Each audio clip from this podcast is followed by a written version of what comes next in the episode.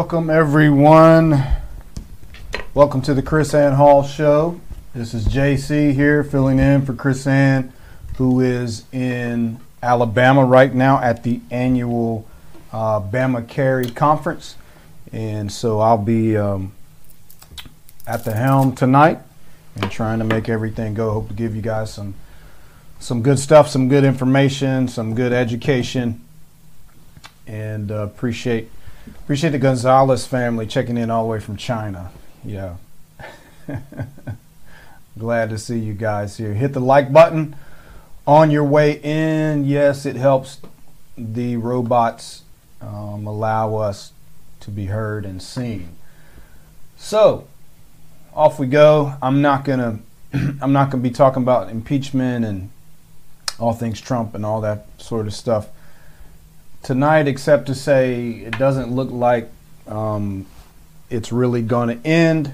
So um, apparently, I read a headline that pretty much they're looking at filing other stuff and just just keeping the thing going. So you know, and my first impression was like, man, Democrats are really working hard. Um, you know, never to hold office again. So pretty crazy, pretty crazy.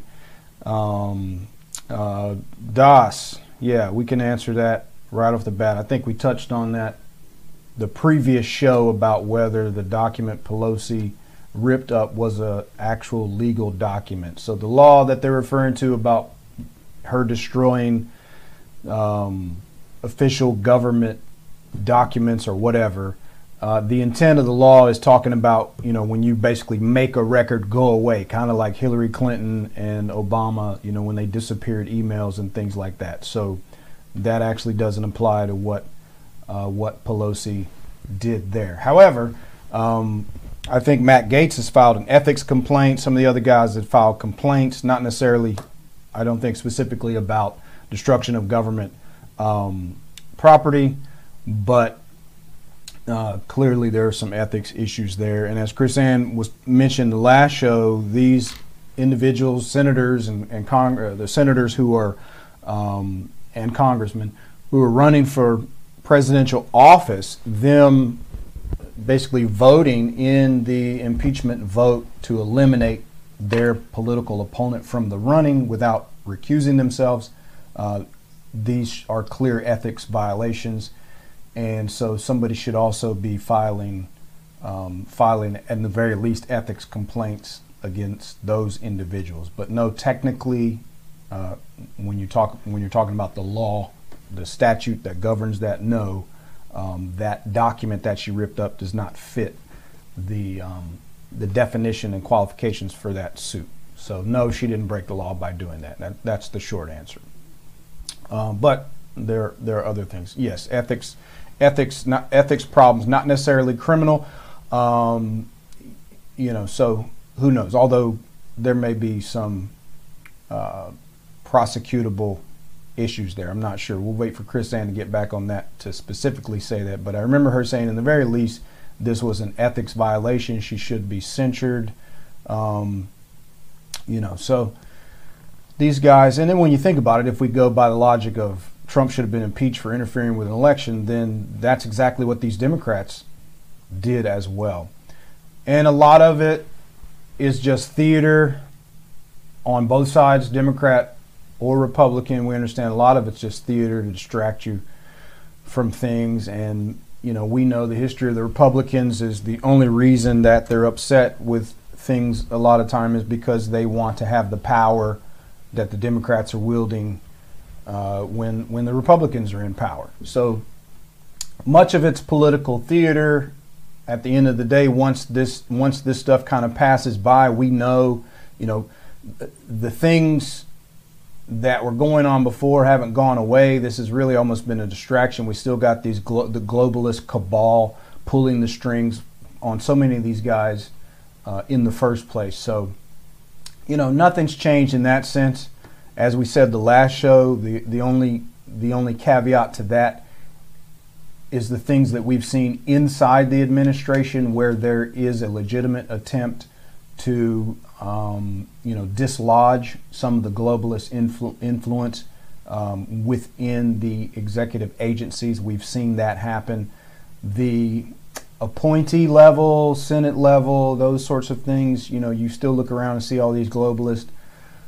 So, you know, it's hard to it's hard to put your finger on what's going on in there sometimes. But um, the Democrats are just going to keep keep up their litigious activity against this president um, and and try to and try to take him out. And by the way, somebody asked, I think last show about Trump being a globalist or whatnot. And again, we tried to talk about what we've seen on the inside.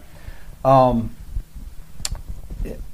so this is just my opinion. You can disagree or agree. It doesn't really matter. This is just my opinion, and I'm not saying I know 100%. I mean, the straight answer is I, am just not certain um, directly, but it is very strange to me. I, my opinion about Trump, he's just a pragmatic business guy. Obviously, he's not a conservative, not a constitutionalist, but when you have the right people directing him, then he can do good things.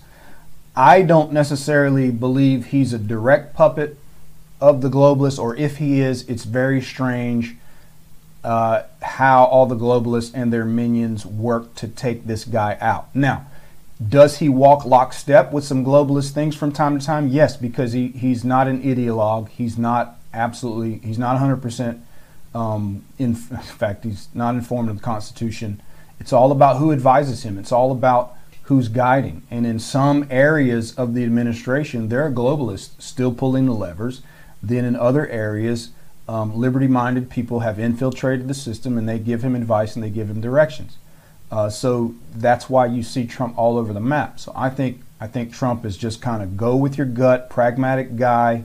Um, he's had ties with globalists. He's had ties with non-globalists. I think that's just the economic um, realm of his worldview. He's going to do business and make a deal with whoever whoever can get him the best deal.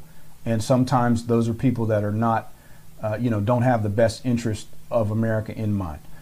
So, but as far as being a directly controlled, getting his marcher marching orders from the globalists, I don't think so. Yes, he's friends with the Clintons. He was friends with the Clintons. I don't know if he likes Hillary very much now, uh, but he's the kind of guy that likes everybody. And I think a lot of those relationships, again, were in a from a they're a business perspective. From from Trump's perspective, it's about it's about business for him. It's about making the best deal for himself.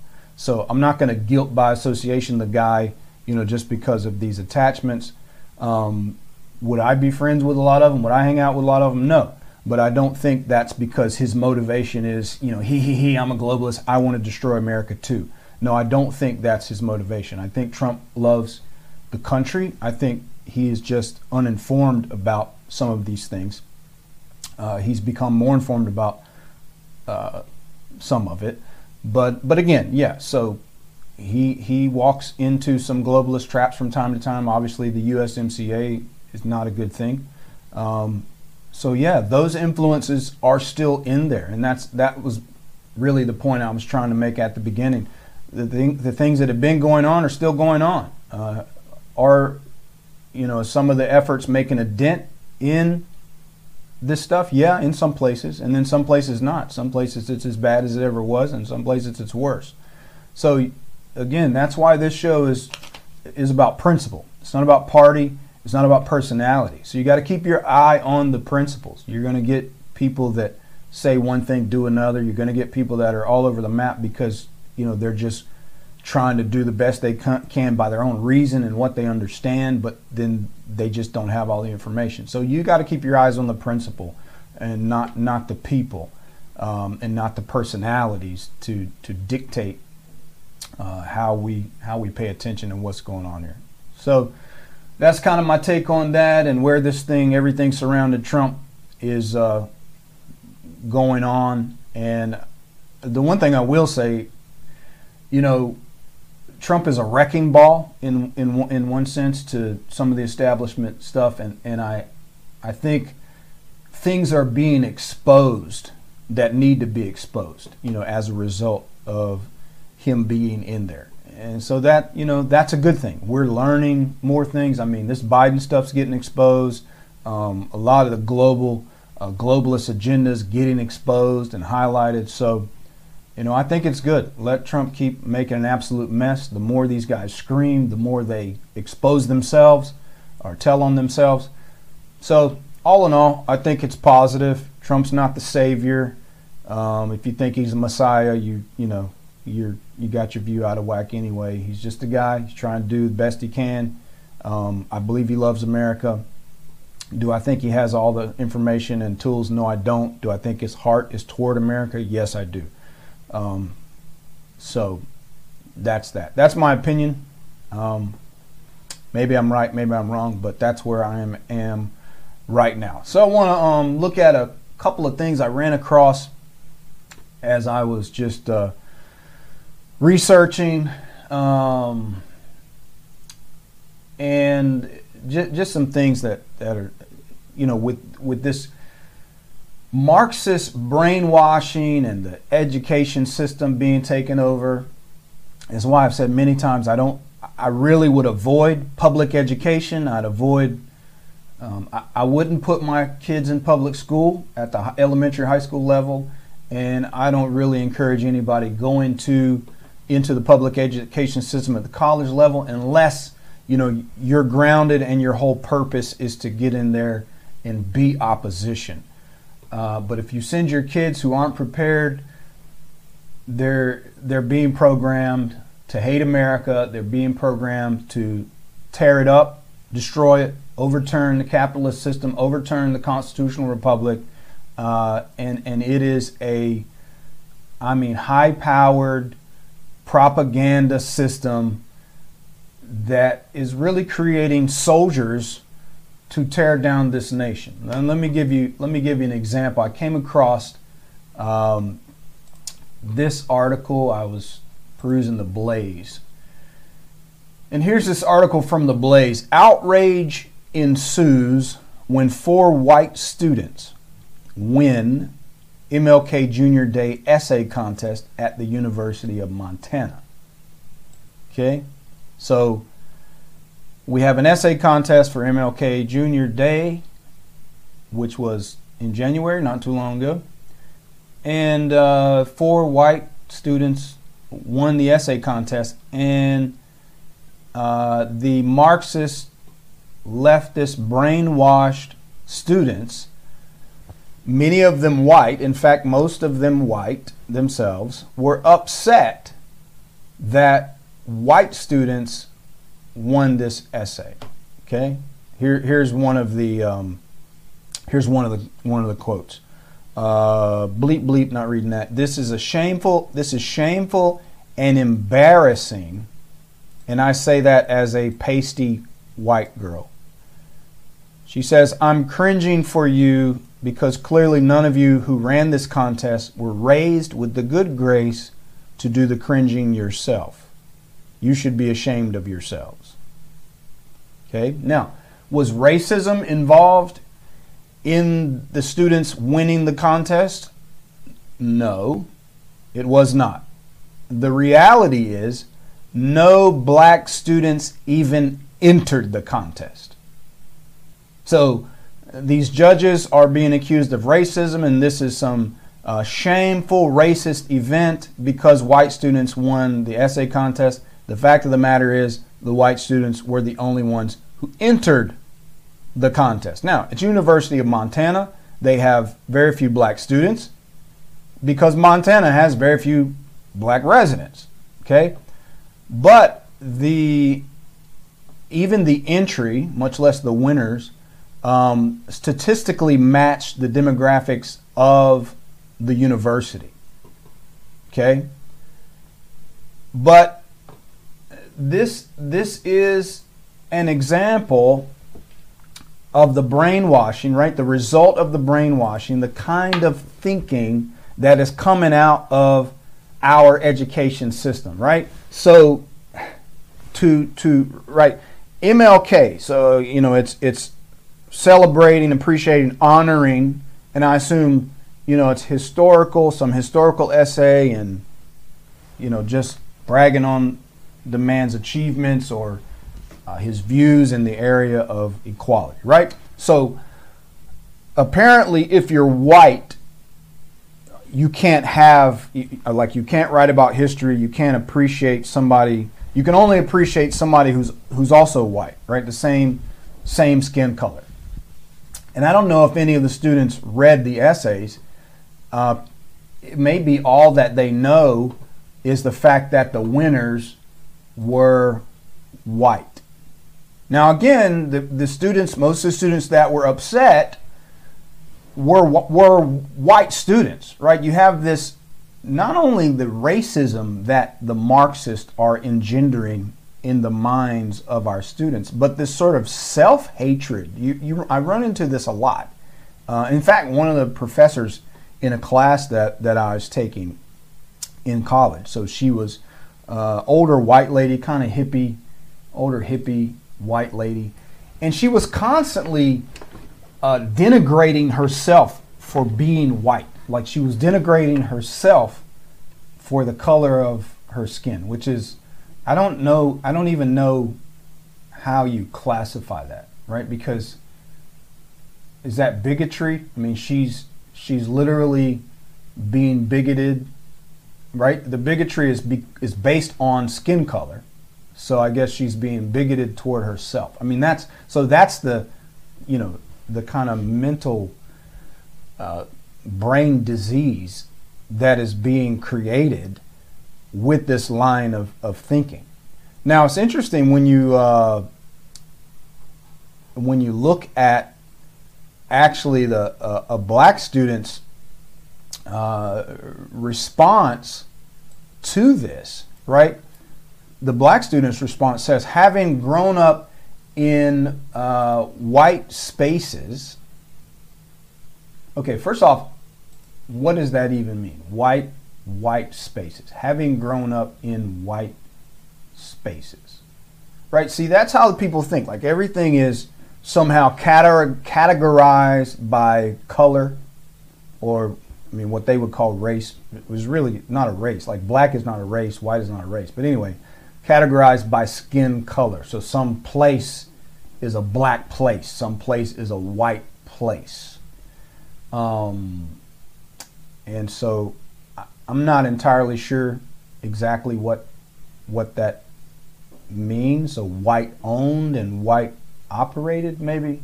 Anyway, it's hard to sort of comprehend this thought process. But she says, I often avoided events such as this because I knew the purpose was a performative gesture from the administration rather than sell out, compromise myself.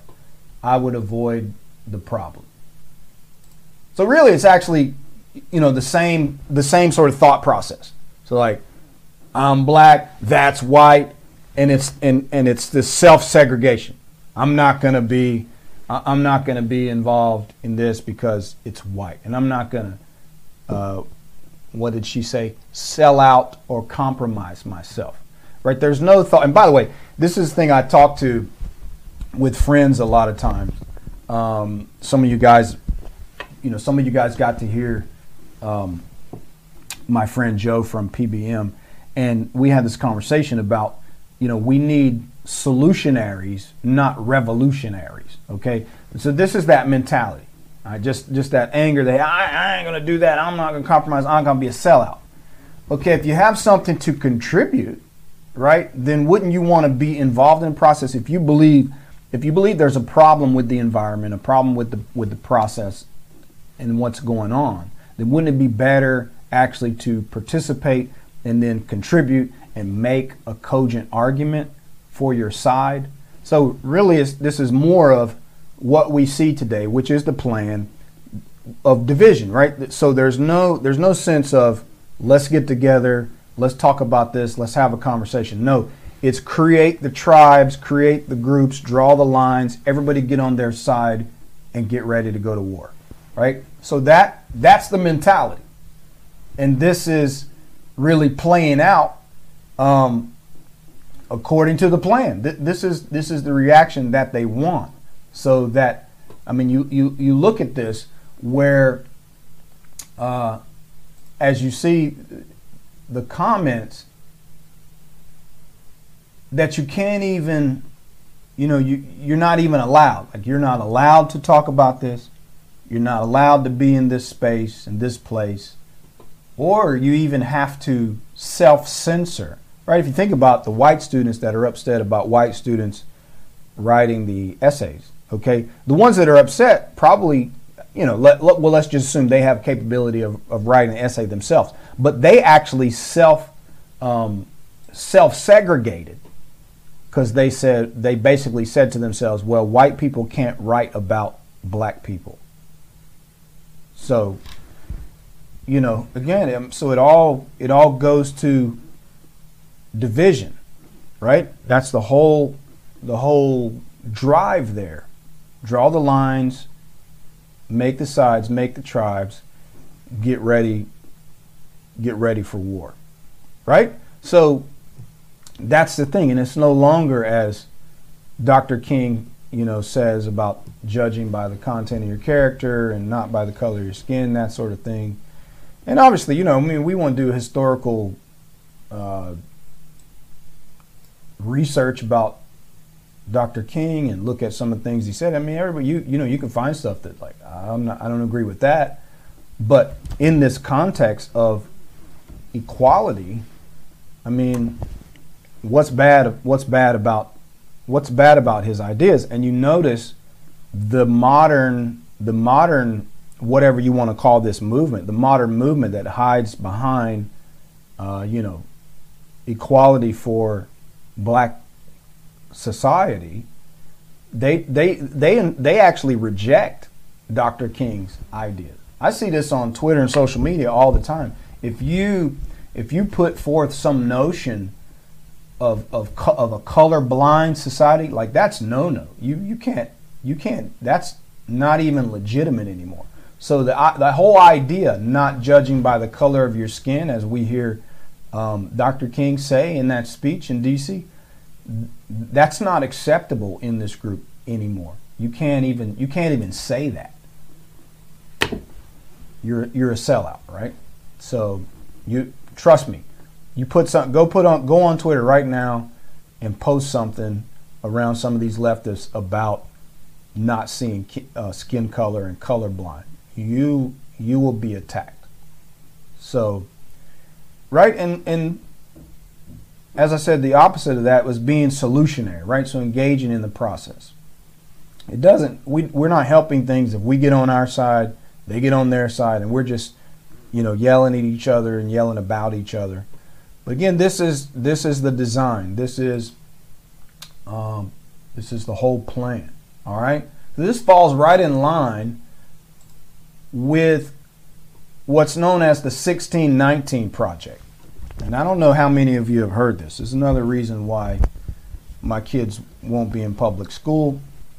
And this is what you'll be combating. This is what our kids are being subjected to um, in the colleges. I mean, this is already in the college, it's absolutely anchored there. But this new, this new mindset from 1619 project, this new theory and uh, view of history is being pushed to to be part of our K through 12 curriculum in class. So here's a great article on uh, some of the issues here from the American Institute for Economic uh, Research. This is Phillip Magness writing this article, and he's an economic historian. And in this article, he deals with several. Uh, well, he talks about a handful of historians who critiqued um, who critiqued the 1619 project, some of the 1619 projects content. And I can tell you right off the bat, you know, here, here's here's what the 1619 project is.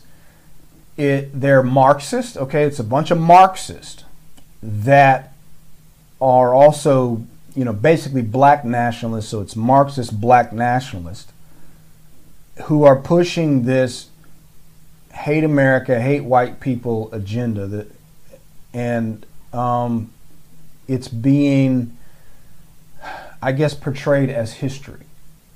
All right, and you will find this stuff popping up everywhere. It's a New York Times, um, a New York Times project. So all the New York Times editors and uh, New York Times affiliates deal with this. So here's an article that Phillip Magness uh, writes, and I think he recently discussed this on the Tom Woods Show. They talked about um, this article and the topic in, in general. And so, um, 1619 Project, and some of it's tied with this assault on capitalism. Again, it's Marxist, and this assault on capitalism. And so, this is really what it is is a, is a, a way that uh, a new strategy, maybe not new strategy, but a more sort of pointed strategy uh, and tool in the tool bag for the Marxists to reach out to the black community and uh, make them anti-capitalist, make them support um, Marxist economic theory, and make them reject capitalism. And the way that they have discovered to do that is essentially um, to basically blame, I don't want to say blame capitalism for slavery, but, um, but to claim and teach that capitalism was built from slavery. Capitalism and the, the success of capitalism in the United States owes its uh, success, the prosperity we owe uh, directly to slavery. Therefore, capitalism is evil, right? It, it, it really gets at this visceral, visceral, you know, painful, uh, emotive topic in the black community. And so, if, if, you know, if I can, if I can pick at the wounds of slavery, it's almost like a, a sort of Pavlovian, you know, uh, B.F. Skinner operant conditioning kind of going on. So I, I basically associate um, capitalism with slavery through this this pain. Um, I, forget one. Of, I think it was. I can't remember if it was Watson or whoever it was, but one of the behaviorists in psychology. Uh, there was this kid, little. What was his name? Little John, I think.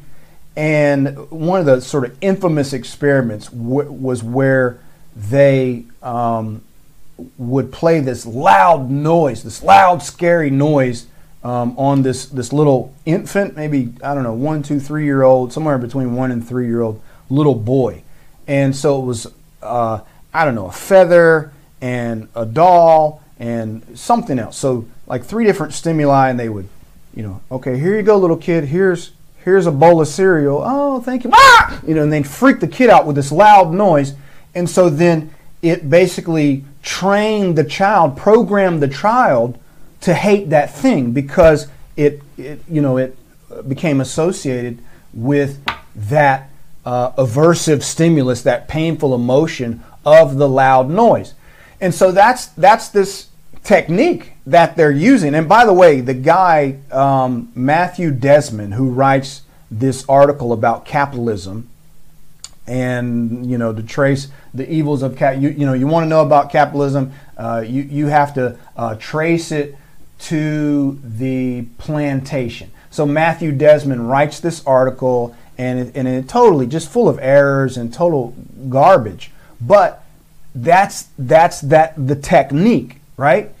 That's what's being used in the 1619 project and, and the coordinated the coordinated effort um, between these people, and again, Desmond is a sociologist, right? So he's, he's employing these these psychology, sociology techniques of this operant condition, associating capitalism with slavery, right? So capitalism has that pain. It's like that loud noise. So, or excuse me, slavery is like that loud noise. So you pick the scab of, of, of slavery and black community feels that pain, has that reaction, and then boom, you associate that with capitalism. So voila, the entire community hate cap- hates capitalism. So that's that's the technique, guys. That's what they're doing. That's what this is all about. And so um, I think about five different historians go go at some of the issues with the 1619 uh, project. and he goes through a few of the questions. Number one was was um, was the American Revolution fought in defense of slavery?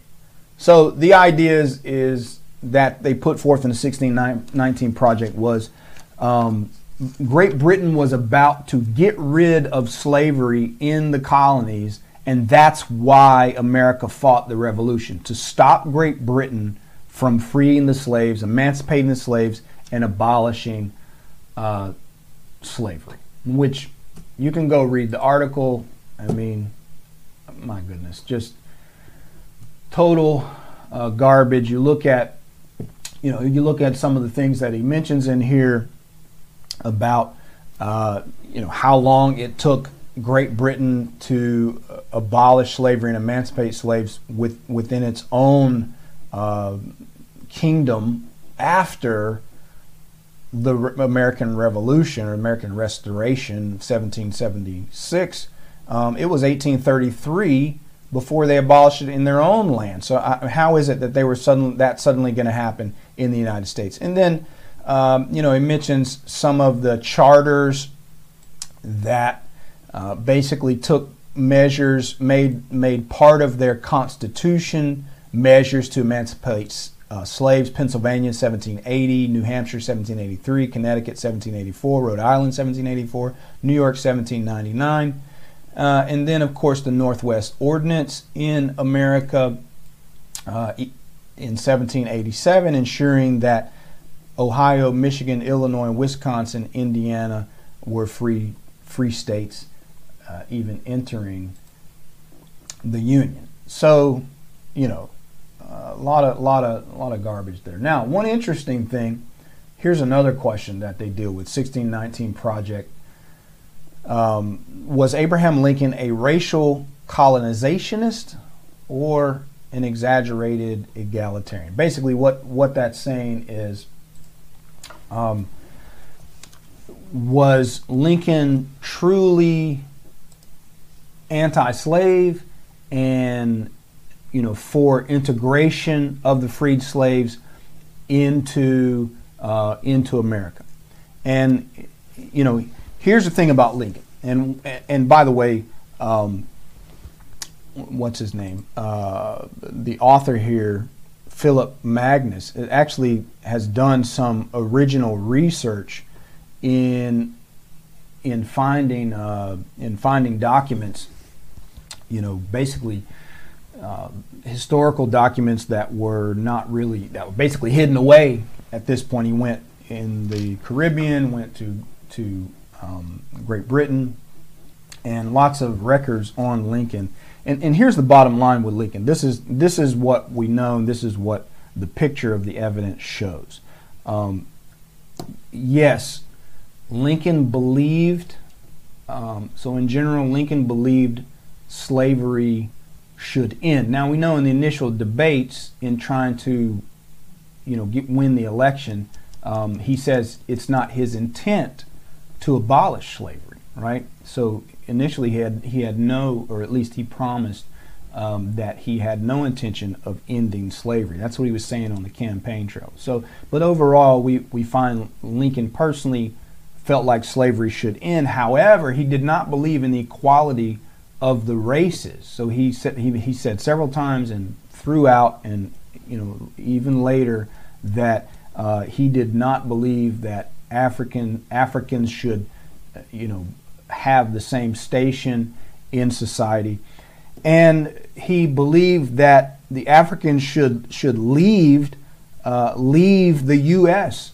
right after freeing the slaves. So he didn't he didn't have this view of you know let's free the slaves and have them integrate in society and give equal rights to everybody. That's actually not what the evidence supports.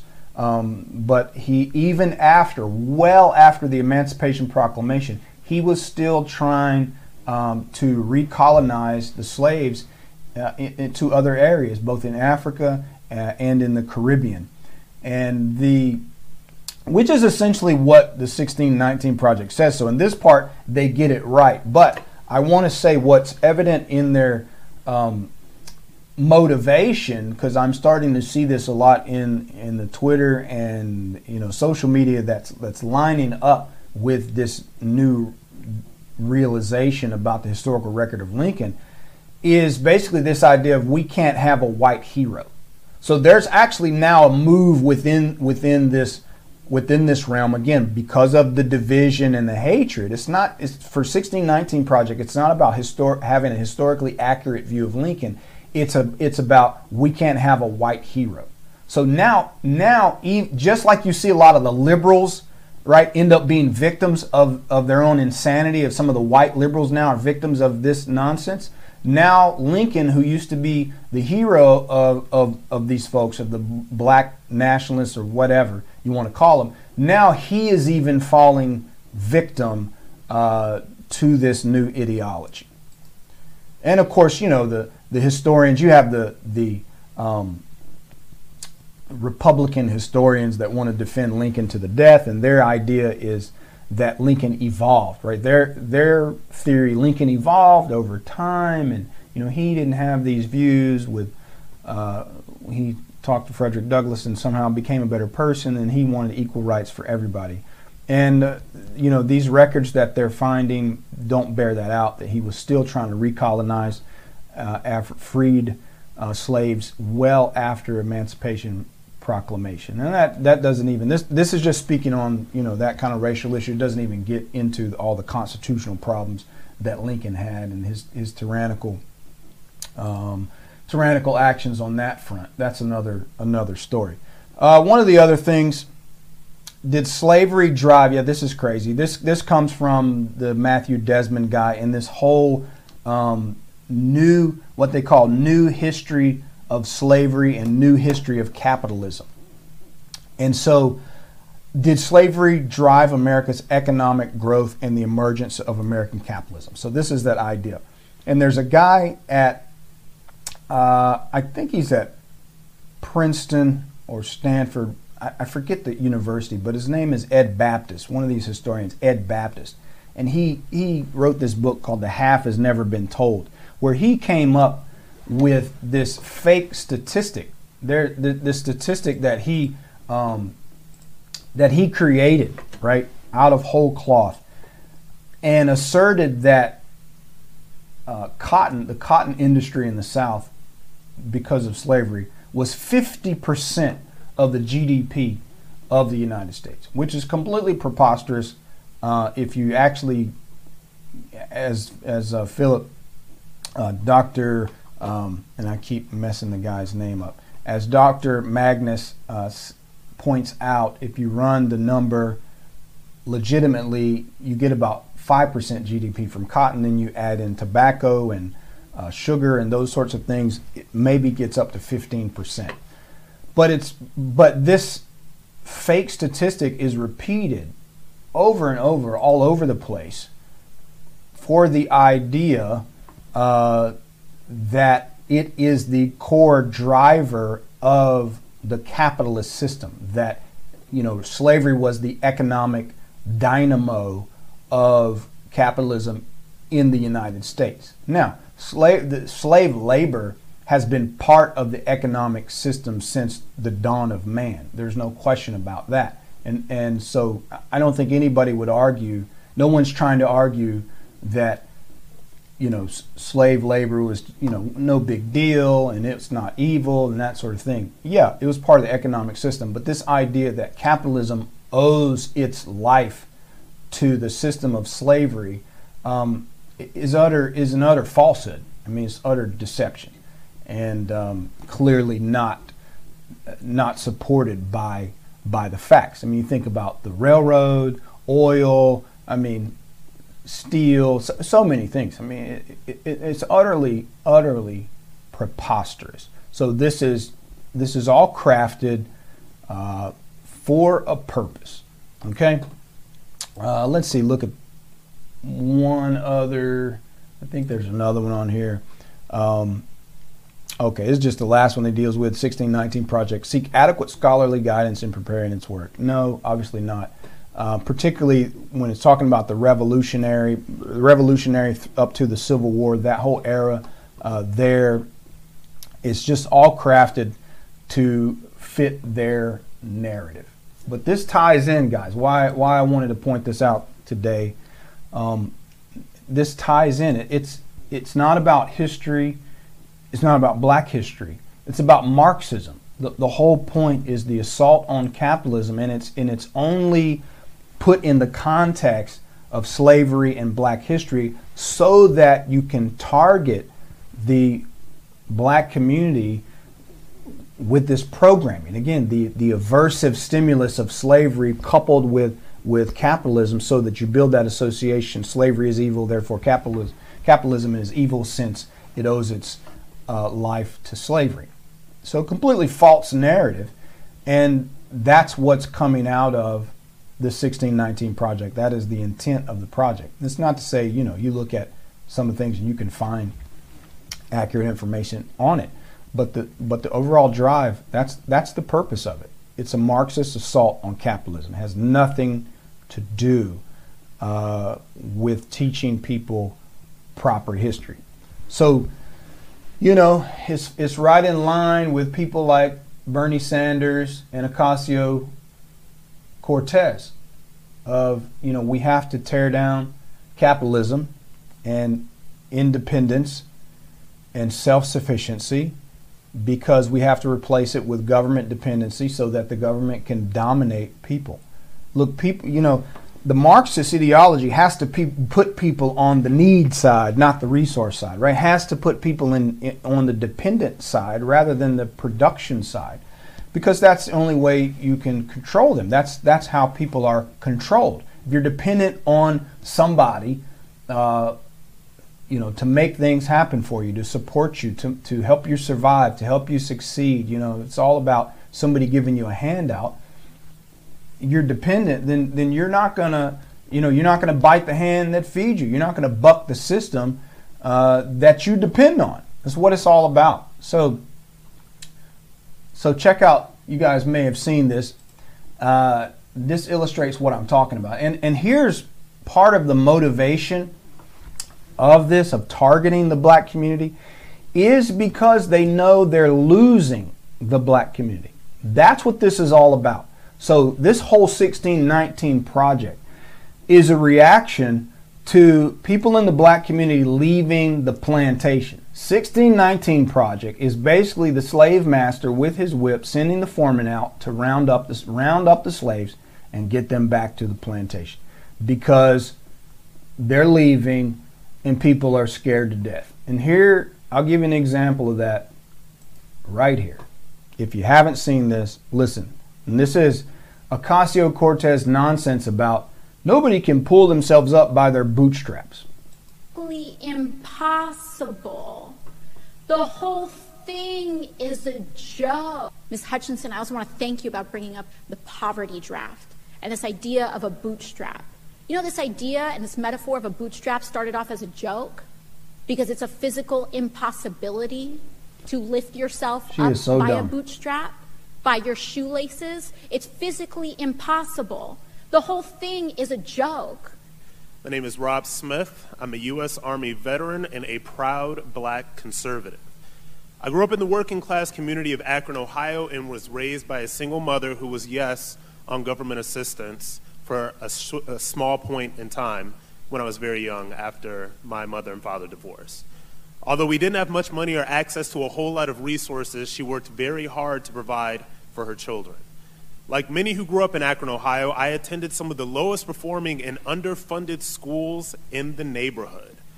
Disaffected teachers would routinely come to class unprepared and my counselors had little idea of what to do a student with a student who quite obviously didn't have an athletic scholarship ready and available for him upon graduation.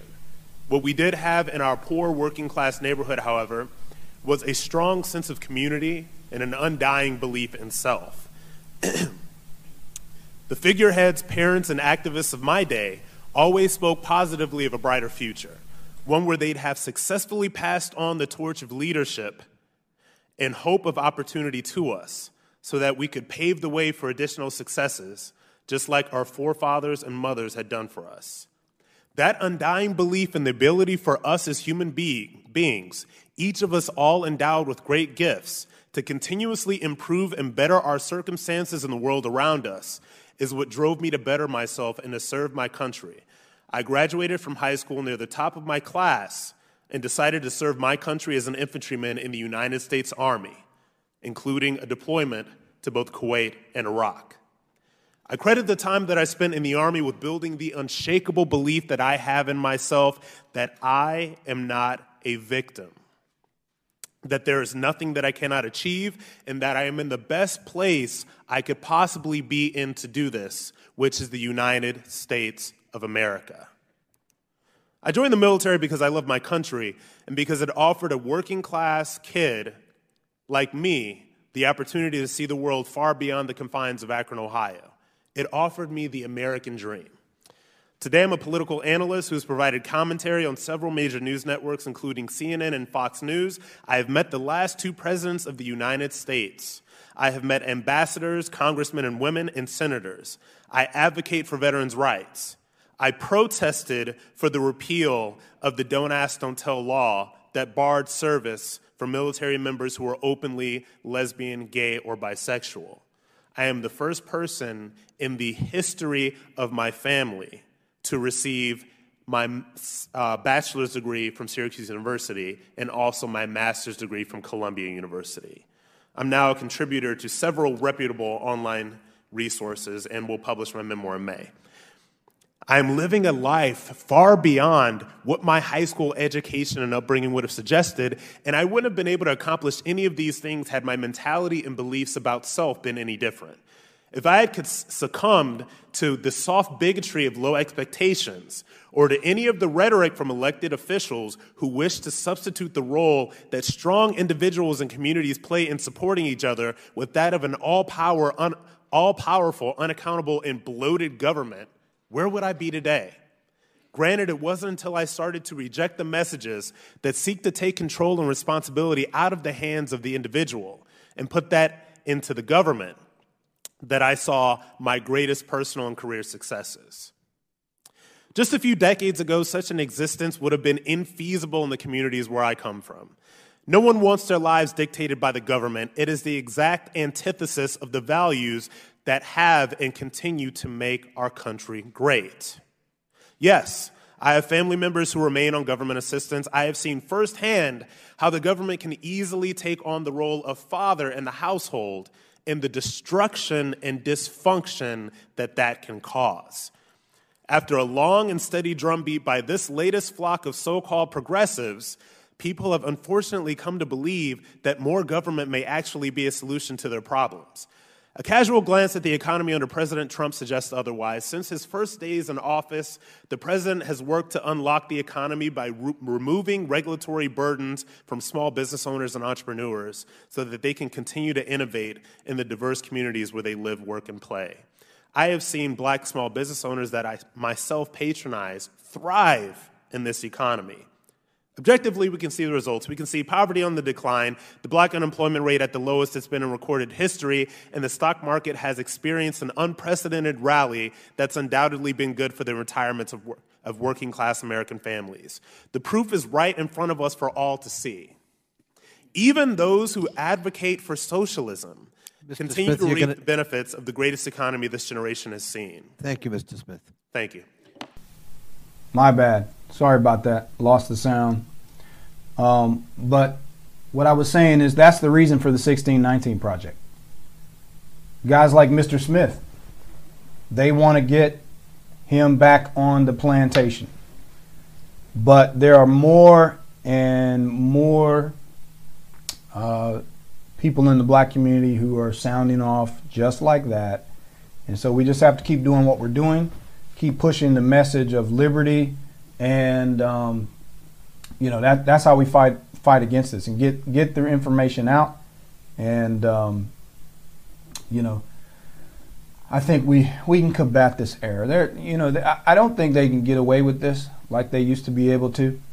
So, I think that's awesome. Just want to give you that as an example. And then what he was talking about, you know, the fact that, like you said, pull yourself up by your bootstrap. He, he's talking about he took the opportunities that were around him. He he put forth effort. He put forth labor. Uh, he dedicated himself. That's what pulling yourself up by your bootstraps means. It means you put forth effort. You you do what you have to do to succeed. You're not standing around waiting on a handout um, and, and, expect the government to take over everything and provide everything. Um, so, you know, that's the message. That's the message that they hate. That's why 1619 Project is out there. And I say that's why 1619 Project is going to fail. First off, because it's easily demonstrated that it's a bunch of lies. And you got too many voices out there like this and the people aren't buying it like they used to. So keep going, New York Times. Knock yourself out, but you're gonna fail. Just all there is to it. But that, that's it, man. The handout, the handout economy. I'll leave you. I'll leave you with this final example. This is the world. This is the world that they won't, that they want. We'll show you this before we go. This is crazy. Uh, let's see if I can find. Uh, where do I have it now? Store caves to Twitter mob outraged at sign asking covers customers to report tampon thieves. Mobs ads stealing tampons is okay since tampons ought to be free. And that's it. They're basic basic necessity, which that may be true. Uh, and so the mentality is that the government should provide all of your basic necessities. They ought to be free. Now, this is in the UK, but same mentality that we have here. So that's the kind of folks you're dealing with. That that is ultimately what they want, and the government to provide everything. That way, the government can control everyone. And the and the progressives can finally get their dream. And that is to that is the elimination of anyone who has an opinion different from theirs. On our side, we want right, we want to argue the point. We want to present the information, we want to prove the truth. Marxists want to take control of government to rule by force to make you go away so that they don't have to be opposed. That's that's the entire point of government handouts. It's not about stuff. It's not about money. It's about control. If the government can make everyone dependent on them, then the government can control everyone. That's the point. And unfortunately, what a lot of these useful idiots don't understand who buy into it they don't study Soviet history. There's always an elite group at the top that enjoy the benefits. And then all the useful idiots, like the Bernie Sanders crowd, all, all the Bernie Sanders voters, they're going to be ones standing in the soup line. Which, by the way, Bernie celebrates. Like, Bernie loves, you can go look this up. Bernie loves soup lines. Bernie is quoted as bragging on people standing behind dump trucks waiting for bones in the Soviet Union. He, he, says, he says that's good because in capitalist country, you don't even have lines. People are just starving and dying in the streets of starvation. That's Bernie. And so these guys following him, they don't understand. They're gonna they're they'll be in the line behind the dump truck looking for soup bones.